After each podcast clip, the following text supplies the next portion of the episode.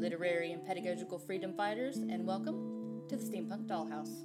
We're doing something a little different with this episode. My rhetoric and composition theory final project was to do a re- reflective podcast, and because I had the setup and an RSS just sitting there, I decided I had to use it. So I do hope you'll stay tuned and listen, though, as this is not what you're used to, but I think it will give you a very good idea of what exactly I've been doing for the last two years since I haven't been updating the show.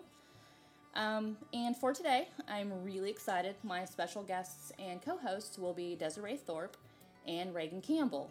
Now, I have had the absolute pleasure of spending the last year working with these amazing women and getting to know them. They are passionate, insightful women who have worked very hard to get where they are. And while Desiree and I will be going on to a little bit more work in the immediate future, Reagan will be graduating with her master's degree this December or this semester, this December, and we are incredibly proud of her. And now, please enjoy the show. Desiree and Reagan, welcome. Oh, thank you. they are new to podcasting, so listeners, just a little patience on yeah. Um, and what we're going to do, we're going to start with my interview of Desiree. So, Miss Desiree, can you tell us a little bit about your current pedagogical interests and how you first became interested in them? Yeah. So, um, my pedagogical uh, interests vary from time to time. Um, it's crazy, really. But right now, I would say that I'm mostly interested in contributing student pedagogy and gamification. And they are very interconnected. And the way I became interested in them was first through um, James Paul Gee, who wrote um, What Video Games Can Teach Us About Literacies and Learning. And in that text, he kind of talks about how video games have certain aspects that facilitate learning in unique and like rewarding ways. And so I became more interested in gamification through that, of kind of questioning how can I take elements from gaming and put them in writing courses for like a unique experience and one of the qualities um, of gamica- uh, gamification that is common is really having the opportunity to like contribute and like to contribute your knowledge and to collaborate. And so I, you know, was really interested on like, is there other disciplines perhaps that have taken this approach or have done something like this? And when talking to my brother, who is a uh, computer science major, he would say that in his computer science and engineering courses that they always had assignments where they were creating resources and they would create these and then let other students use them as kind of guides. And that's exactly what those gamified spaces that I was interested did. And it was known to computer science as well as the field of education as contributing student pedagogy. So I've been really interested in those two aspects and how I can kind of bridge those to uh, rhetoric and composition really Okay, and as far as gamification, is there a specific definition for what gamification is outside of what you've mentioned, or? Yeah, so um, that's a really good question because I think sometimes it seems really like simplified. I always think of that um, SpongeBob meme, you know, the one where like Patrick's like moving Krusty Krab to like or he's like, we'll just move Bikini Bottom over here, or like whatever. You'll know the meme. I can't remember it very well. but sometimes I think people think of gamification like that, where they're like, let's just take games and put them here. And it's like, really, gamification is the adaptation and integration of uh, gamified elements into like education or like classroom settings. But really, it's for the purpose of like motivate uh, motivation or like support and guidance. And it's really just those elements that make gaming a unique experience and rewarding and challenging, but also like doable. Um, it's really taking those aspects and putting them in the classroom to like achieve, you know, a common um, rewarding and motivating experience, as I would say. And you mentioned earlier, uh, I guess one, I know from having had classes with you for so long, one of the scholars mm-hmm. that has interested you and influenced you the most is James Paul Gee. Who is he? Yes. And are there others? Yes, James Paul Gee. I was literally thinking before we got here, I was like, I feel like everyone already knows who knows me, who my favorite, you know, who it was a strong influence. I feel like in every class, I have always had something to say about James Paul Gee, like no matter what it is. Um, but I would say James Paul Gee and Elizabeth Hayes have been strong influences on my pedagogy um, simply because they've explored gaming and like the world of gaming and like how learning takes place in it. And I think that that's really neat. And I would have never thought about that at all, especially considering like my time in my master's program, which was like a general program which mostly emphasized like literature, which I'm not hating on literature, but you know, it's not my thing. And I leaned more towards rhetoric and composition and then kind of learning more about, excuse me, these like gamified possibilities and like how learning takes place in gaming and like unique and like really, you know, cool ways that changes how we learn and like learning uh, spaces, like potential of creating learning spaces.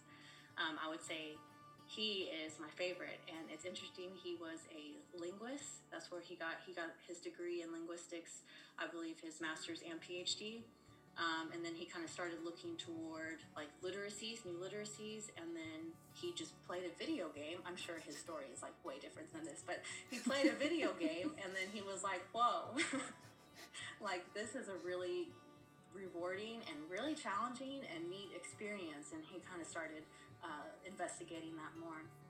I love him. If he, James Paul Gee, if you're listening somehow, if you have some connection through this podcast, I love you. If he has a Twitter account, I will tag him in the post for this. Tag him. Don't judge my bio of you. It wasn't planned. okay, so on that note, what do you do you expect any changes to gamification in the future? Do you see it becoming more used? I mean, I know you've written about your own use of trying to incorporate Dark Souls into the classroom. Do you see that becoming yeah. more of a thing in the future? I hope so. It's kind of weird because every time I talk about gamification with people, they're like, "Oh yeah, that's like becoming a big thing." But I've heard it like several times, and like it doesn't really feel that way. I guess, but I totally could be wrong. You know, um, I what I hope can change uh, in the future is that it's mentioned more, kind of like bringing more attention to it. And with my Dark Souls 3 project right now, I'm hoping that um, the way I present it, it can be approachable for people who aren't interested in games um, and can really show that audience um, what gaming offers and like the values of integrating it so that way it's not too like estranged you know when someone talks about like in gamification you might if you don't play games or anything it might feel weird or like not really useful um, so I'm just hoping that my own promotion of it, you know, can bring it more to the forefront. And speaking of gamification and also Dark Souls, can you tell us about a time when your scholarship impacted your teaching or how you're trying to incorporate it into your teaching? Yeah, so I would say that for the most part of what I've researched, I think it directly impacts my teaching because I'm trying to figure out ways to change up like learning spaces and my you know current project right now, I'm talking about uh, integrating Dark Souls 3's uh, Affinity Space, which is a space that invites guidance and mentorship by allowing players to like leave messages for others. So if you're having a hard time, you can look at maybe a message on the ground, which would be a runic message, or like blood stains where people have died. It sounds all crazy, but you know, you find those steps and it helps you along the process. And with Dark Souls being like a really complicated game that's really challenging, I'm kind of have seen a parallel with you know writing in general, which we know writing is like a complex cognitive task.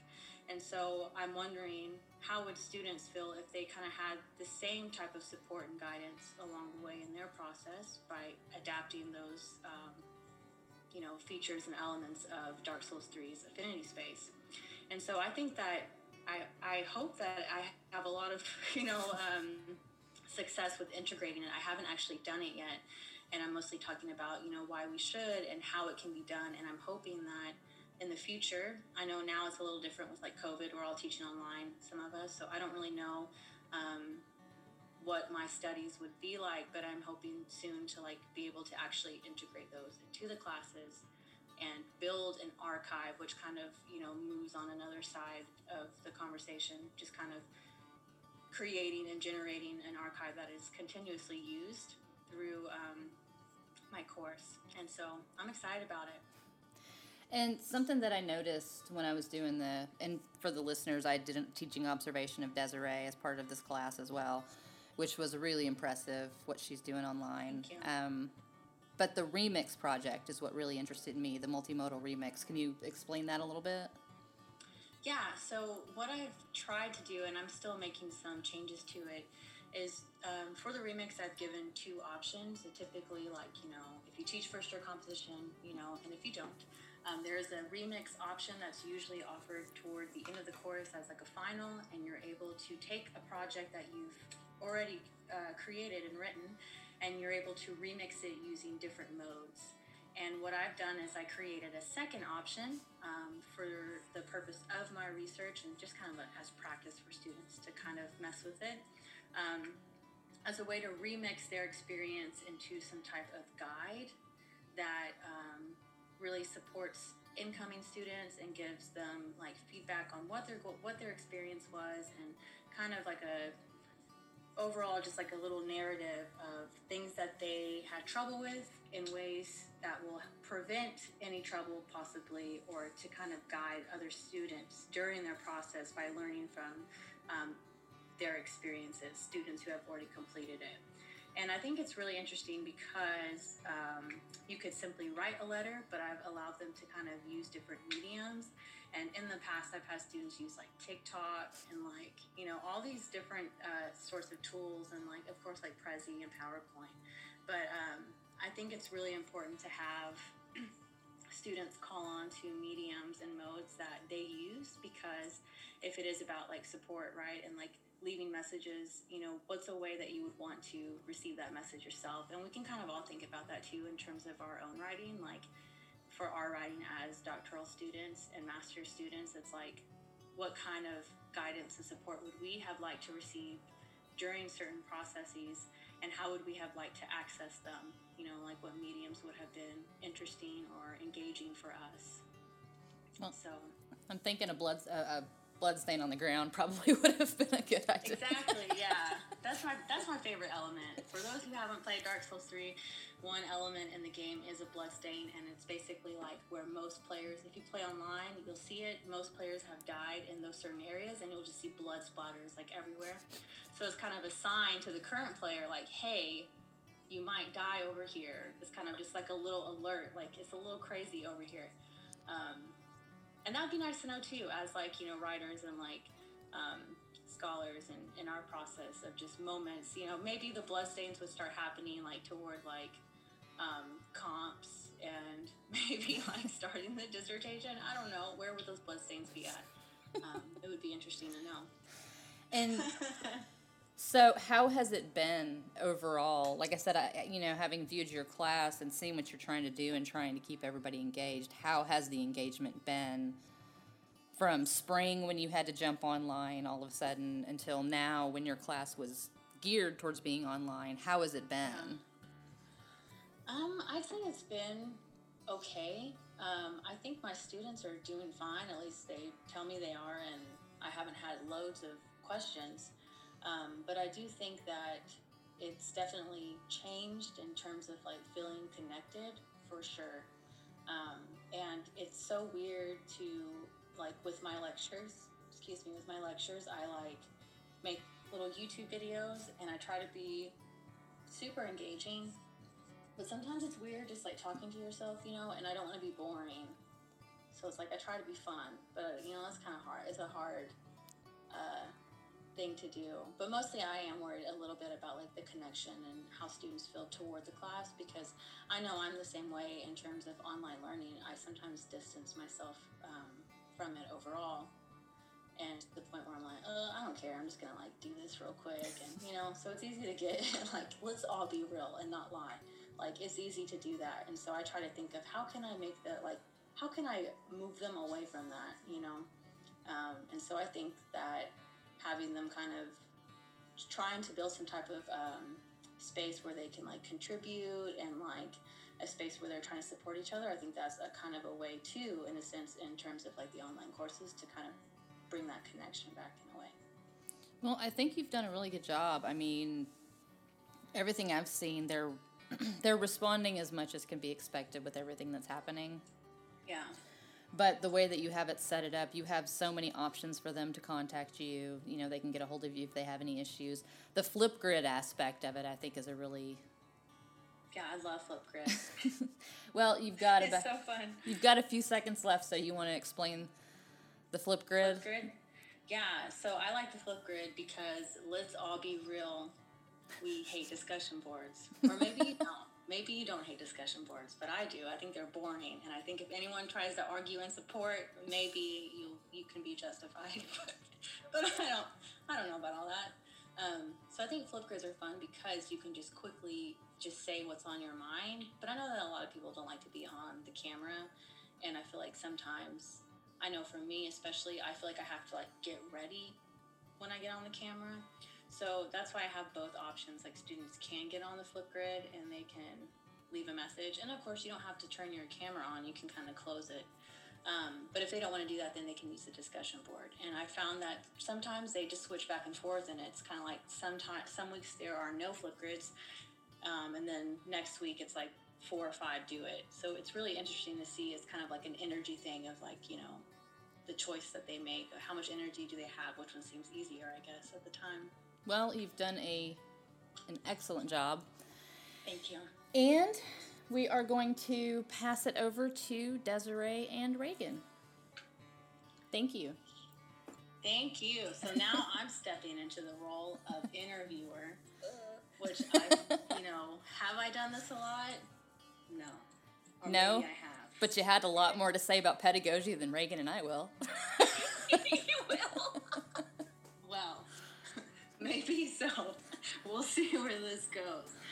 Okay, Reagan. So can you tell us a little about your current pedagogical interests and how you first became interested in them?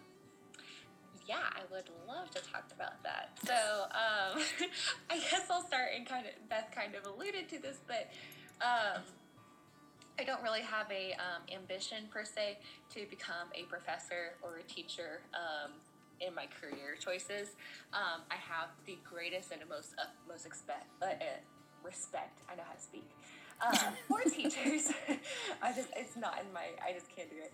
Um, so I don't have um, so when I was taking this course, I was a little hesitant about it because you know I didn't have these interests um, in um, pedagogy per se. Although I had taken a pedagogy course previously in my undergrad um, for music, and so I had some pedagogy understanding and teaching understanding because I teach private lessons on the occasion, but um, I really didn't understand to the extent the amount that goes into pedagogy, um, especially in a professor setting. Um, I always think I like try to do a good job of putting my um, place in my professor's shoes, you know, think about like what they do and everything. But it wasn't until I took this course and I was like, there's a whole lot more to it.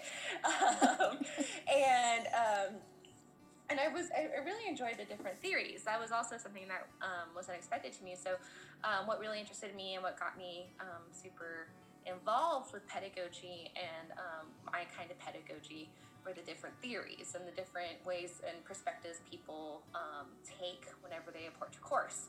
Um, and the one that I was most fascinated with, and I you know, I think all of us are this way, um, all three of us, because we presented on it, but multimodality, it was my favorite. And I enjoyed that thoroughly. Um, I think it's one of the most genius approaches to pedagogy. So um, that's what I would constitute as my approach to pedagogy, um, slash my like what my pedagog pedagogical.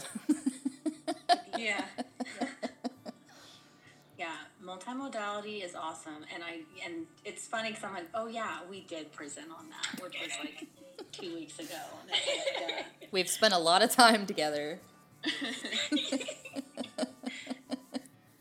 okay, so I know, like you said, like you've done teaching, and I know that you also are a writing consultant in the Writing Center. So it's like these, you know, pedagogical interests and what you have learned have definitely like impacted you and so forth. But I want to move toward sound rhetoric because I know that's something that you have with your research and what you've done in the master's program.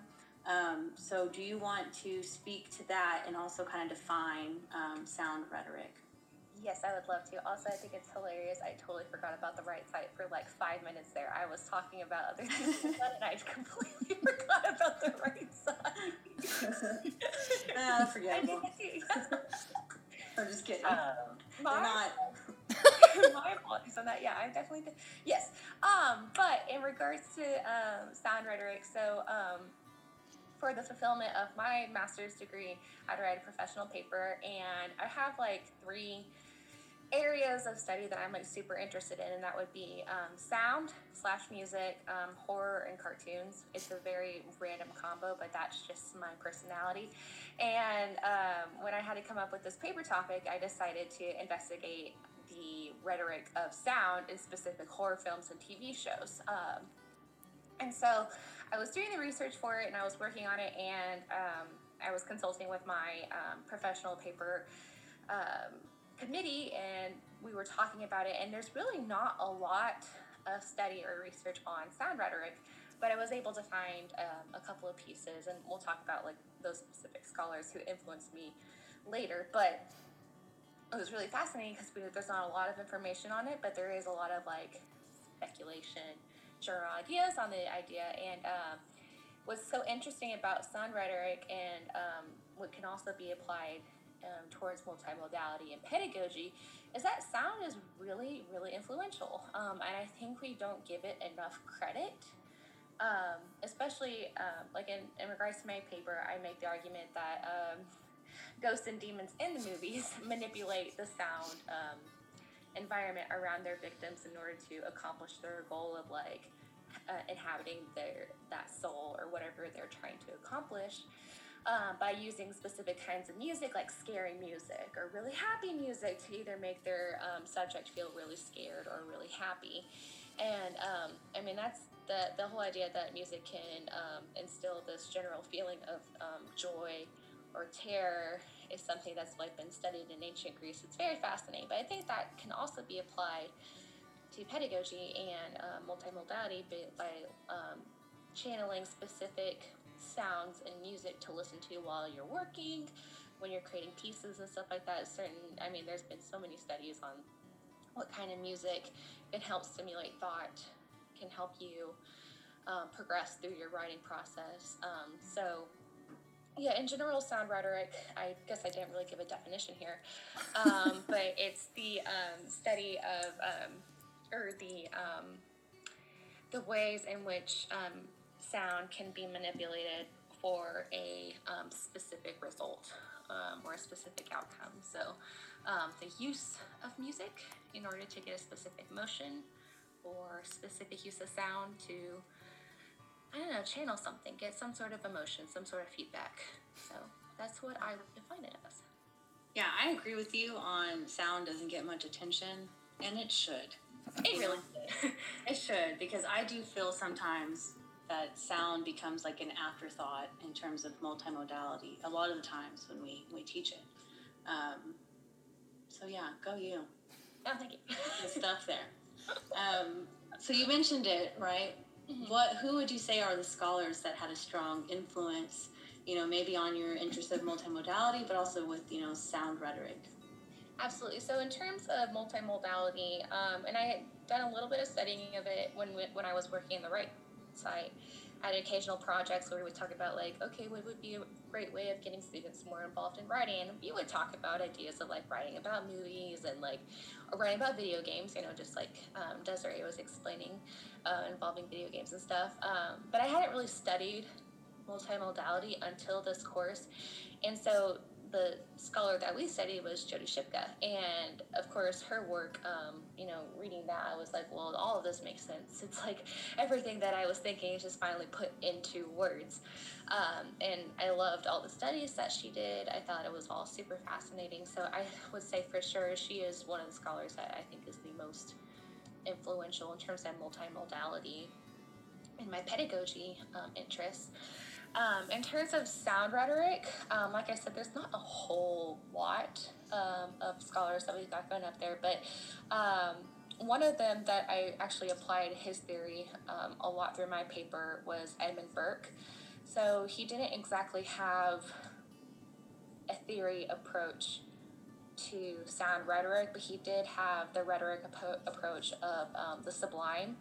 So that's about talking about that idea like, okay, if an object is beautiful, that means it's going to instill these beautiful feelings and emotions. And if it's evil, then it's going to create, you know, feelings of horror and terror, that kind of idea. So um, I kind of used his um, theory throughout my paper, but I would say, and the people, um, there were two individuals, and I'm going to definitely butcher their names in pronunciation. I feel so bad about it. Um, but let me have them right here. Um, Trevor Pinch and Karin um, I think is how you pronounce her name. Um, she's from the Netherlands, but they're kind of like the pioneers of sound rhetoric, um, and they mm. kind of established the general idea of it, and the um, they kind of also evaluated a little bit more on the idea of soundscapes, um, which is a concept um, coined by Murray Schafer. Uh, but just the general idea of using the environment around you for sound to instill a specific reaction. Um, so I would say that I guess I listed like four scholars there, but yeah, the four of them I would say were the most influential, um, and I definitely recommend their work.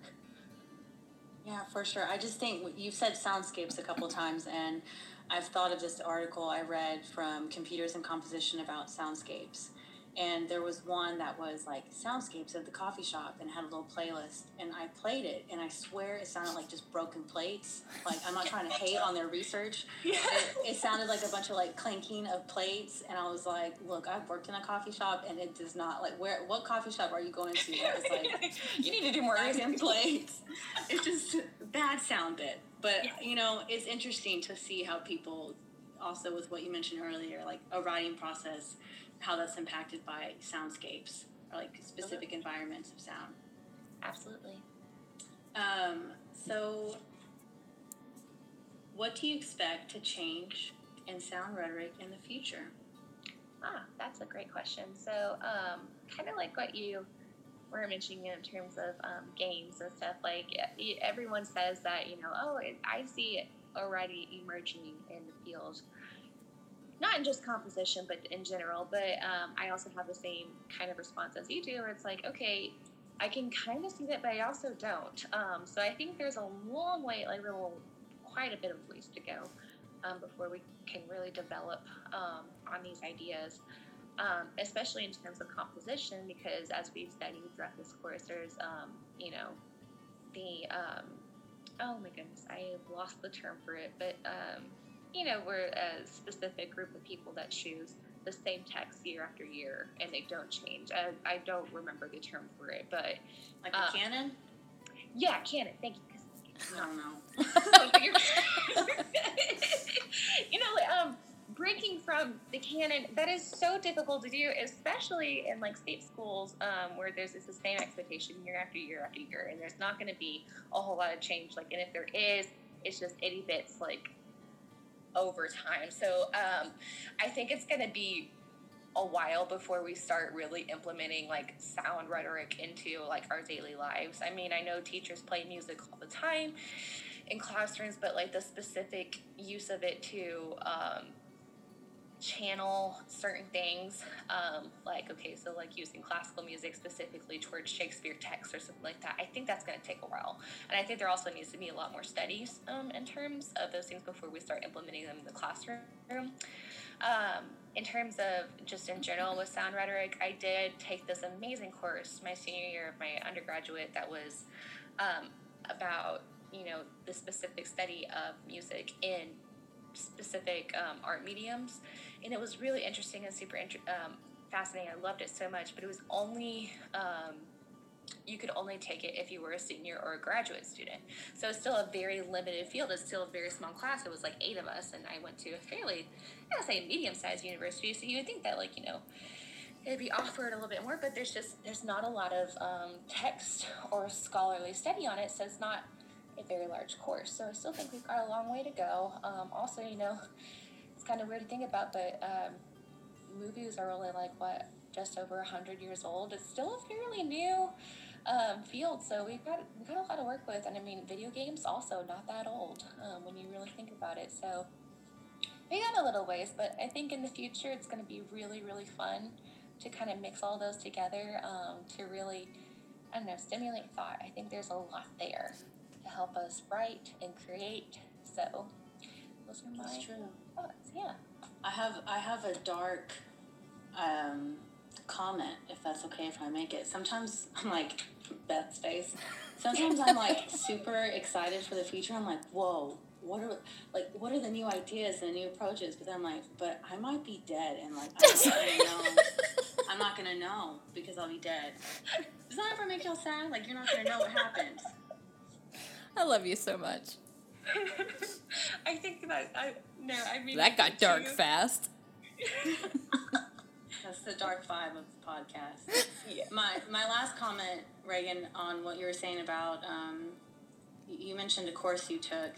Um, if I'm right, did you say in that course a while back that they talked about the music that was made in Catherine, the puzzle? We sure did. We spent a day on that, and I was confused the entire day. I, I had never heard of that game before, um, but we watched several clips from it, talked about it all the time. So strange. It is Yeah. a strange game. I was so curious. I was like, I would take that course.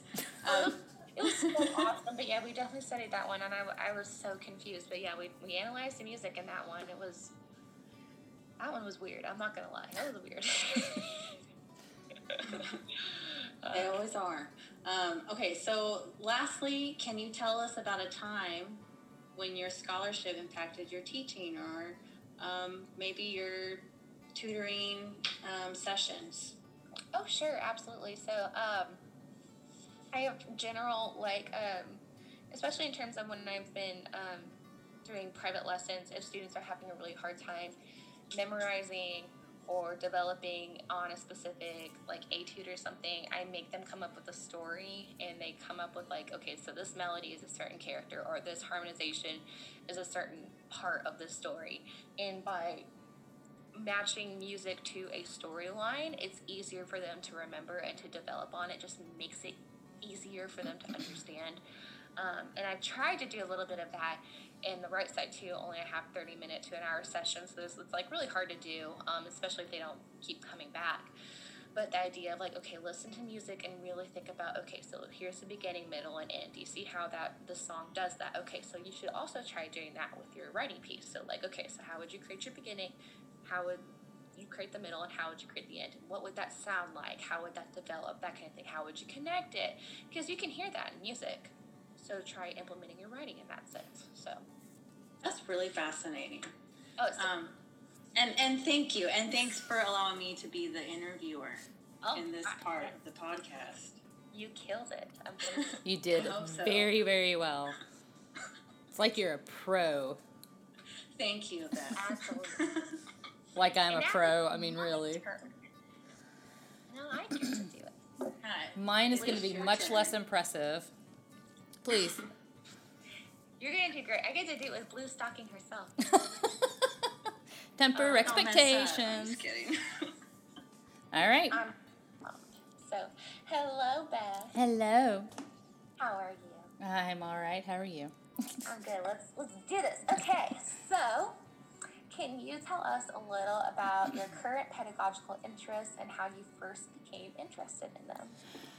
Um, well, like we've talked about, I'm my journey is a little different than Desiree's, or you know, or even you, where you teach at the right site. I don't do any of that. Um, I'm in this mainly to write a dissertation about steampunk and libraries, but along the way, I became really, really interested with information literacy. That is, once I started going to library school and working at the university library. Um, and actually, especially once I started PhD school, it became even more important. Um, information literacy, it just it became clear that this this is something that needs to be taught more. It needs to be taught better, and having come from and my community college was fantastic. I have no complaints about it, but I was a non-traditional student. I hadn't been in high school for 15 years. I had no idea how to use a college university library or a college library and I got a 30-minute instruction in an English class. That was it. I had no idea how to use any of it. Um, and so that was where I first became in, interested in, in information literacy for non traditional students. Um, a course designed where they could come in um, like a six week session at the very beginning of the semester at the university. They come into the library, you know, it's programmed around their timing because we know non traditional students have schedules that are all over the map. And this way they could come in, they could spend a few weeks getting to know the databases, learning um, how to differentiate between which sources are good, which sources are not so great. You know, Facebook is not a source, Wikipedia is not a source, but you can use the sources in Wikipedia, things like that. And then once um, I started taking this class this semester uh, with Jackie, and I became I started researching more and more into information literacy in conjunction with first year composition. And I didn't realize how important that necessarily would be as well. So, not just the non traditional students, but actually, because everybody has to take comp. Absolutely everybody has to take it. You have to take the first half, you have to take the second half. We all have to do it when we start, no matter how old we are. And so, taking that information literacy course and integrating it and working academic librarians working in conjunction with FYC instructors, just a combined classroom is it's just the best idea and I don't know why it's not done more. It's just instead of just one 30 minute session, you know, 2 weeks into your comp class, integrate it. Make it or even one program and we'll get to this I'm sure later, but one program that I read about incorporates the academic librarians, uh, the first year composition program, and the tutoring center. So it's a, a trifecta all working together for the first year comp program, and it's amazing. So I don't know that I'll ever be able to act on these pedagogical interests, you know, I don't know where my career is going to go, but that was taking this class actually is, you know, what really made me think about FYC, which is why I wrote my our our um, our pedagogical interest piece. That's why I did that. Our literature review, I did that on the collaborative because it's just it's such a good idea and it's right there, and all the stats say this works. this works every single time, even a little bit, even a two week course makes it better. So that was where that came from. I love that. That's so fascinating. and you have that personal experience, which, you know, is hard for anybody else to really like get access to. So, um, and I want to hear so much more about information literacy. Um, so, how would you go about defining information literacy? And you also talked about how um, in the past and currently the way that information literacy is being discussed and taught isn't up to caliber. So could you also um, elaborate on that a little bit as well? Without turning this podcast into something that is political, we have seen what has happened this year with Facebook information.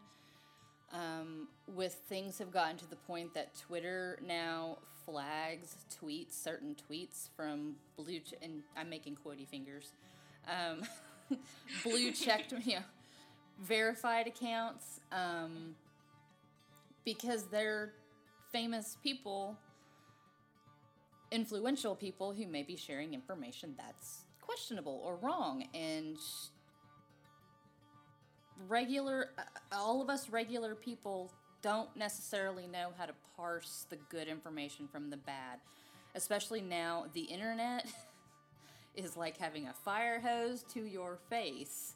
There's so much information. So, information literacy, I mean, if you want to get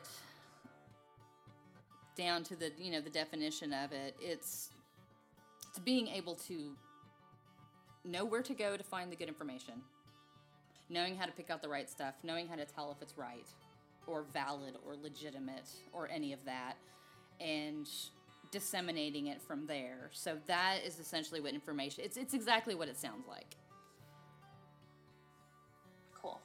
I like it a lot. Excellent. So, um, what scholars would you say have had such a strong influence on you in terms of information literacy or in general, um, and especially about your pedagogy? That's a little harder. Um, there's not like particular scholars that stand. I have no James Paul Gee for information literacy. There's there's no scholars that stand, you know, above the the fray. Um, it's it's generally academic librarians and first year composition instructors doing studies at their universities and submitting papers and then you know so that's there's not really any scholars that I can refer back to as far as that goes. Um, but again, this semester, like you mentioned, the one multimodal multimodality has always interested me, and I think it could also be incorporated into this kind of program in a very good way, especially when we're talking about sources that you find on TikTok or Facebook or Twitter, and you're instituting a multimodal approach where you're using those things. Um, so, like you, the Shipka book.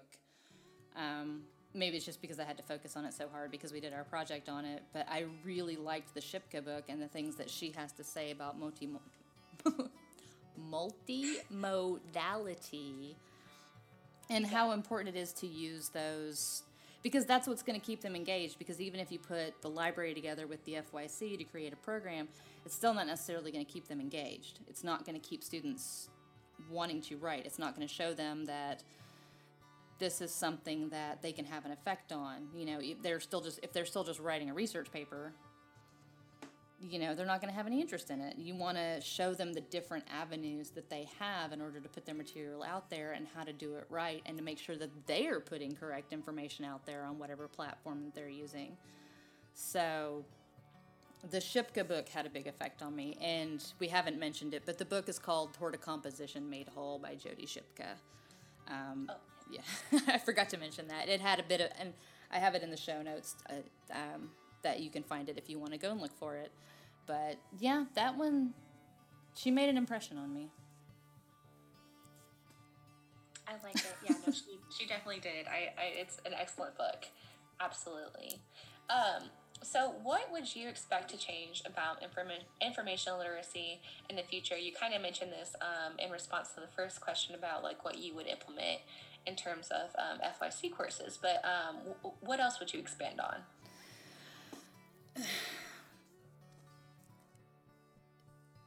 That's it's very clear, like we've talked about, that information literacy is something that is sorely lacking. But I don't know, other than implementing it into a classroom setting, that's going to affect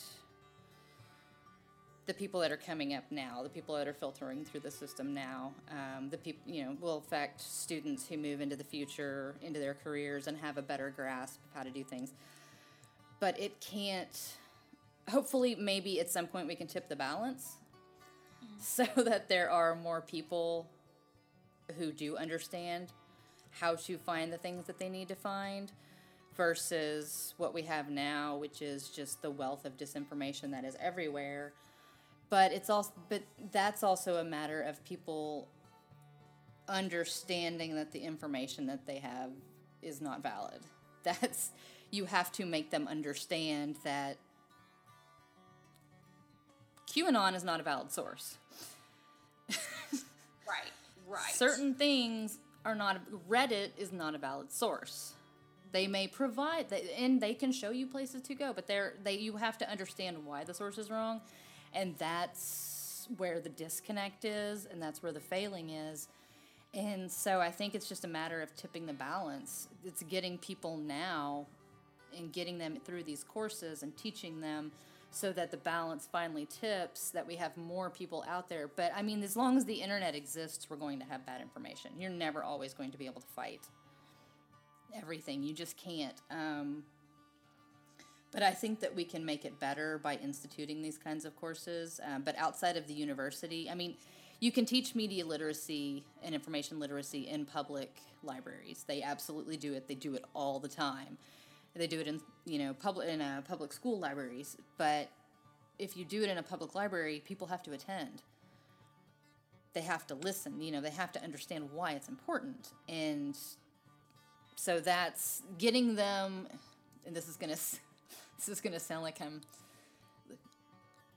I'm not saying, you know, grab them in college and, you know, indoctrinate them, but that's kind of what you have to do. You have to get them when they're in college and show them why and make them understand that your paper will be better.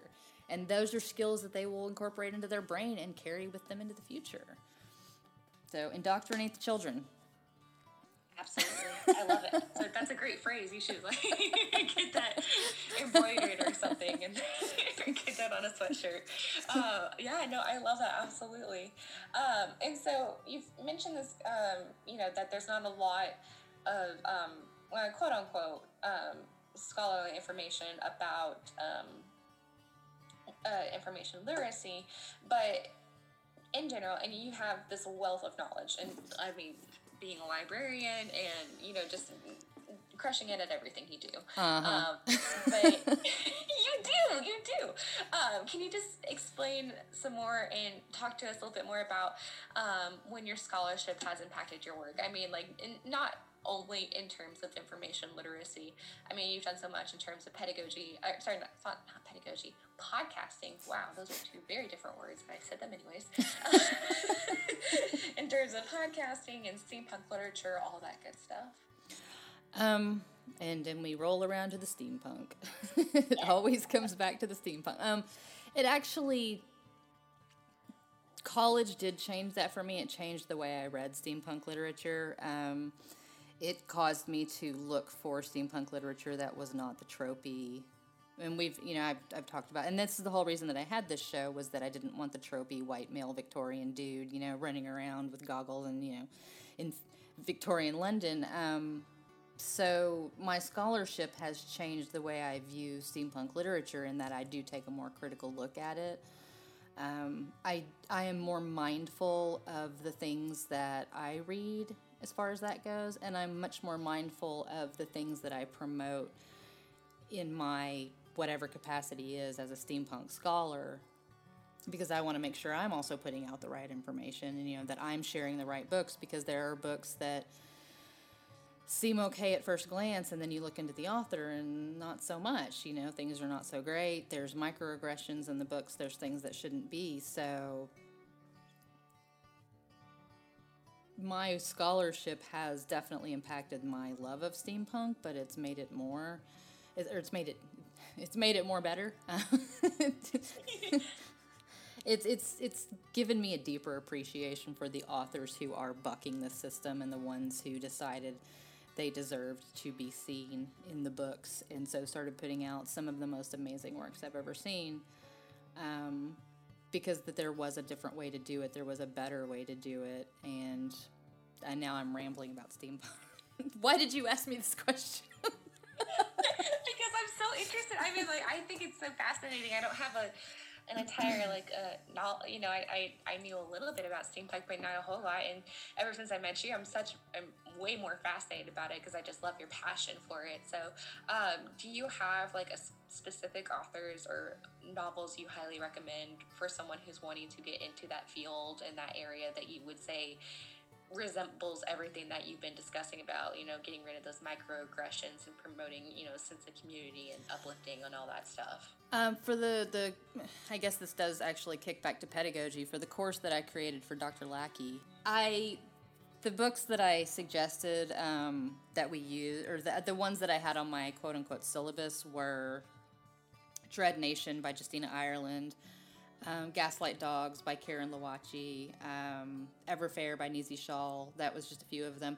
And these are books that I've already covered on my podcast, but those are some of the best. Um, they feature uh, heroines or um, protagonists of color, and they're just they're real and they're painful, but they're also full of joy. You know, they have joyous moments too.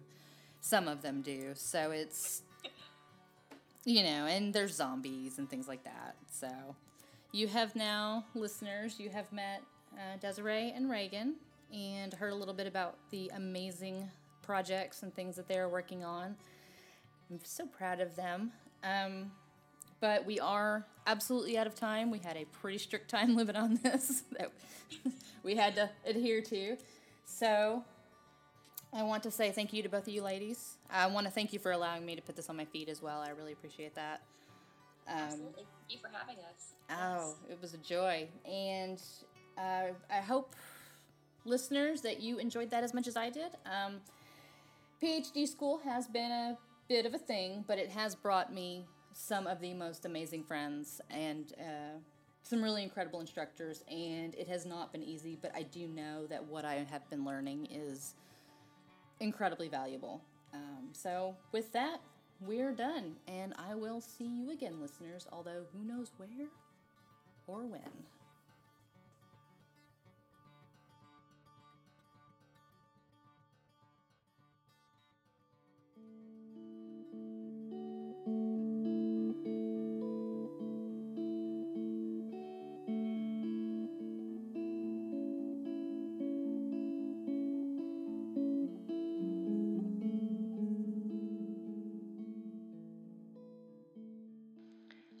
Steampunk Dollhouse is a Wind Up Girl Studios production in association with the Simply Adorkable Podcast Network and bears a Creative Commons Attribution, Non Commercial, Share Alike 4.0 International License.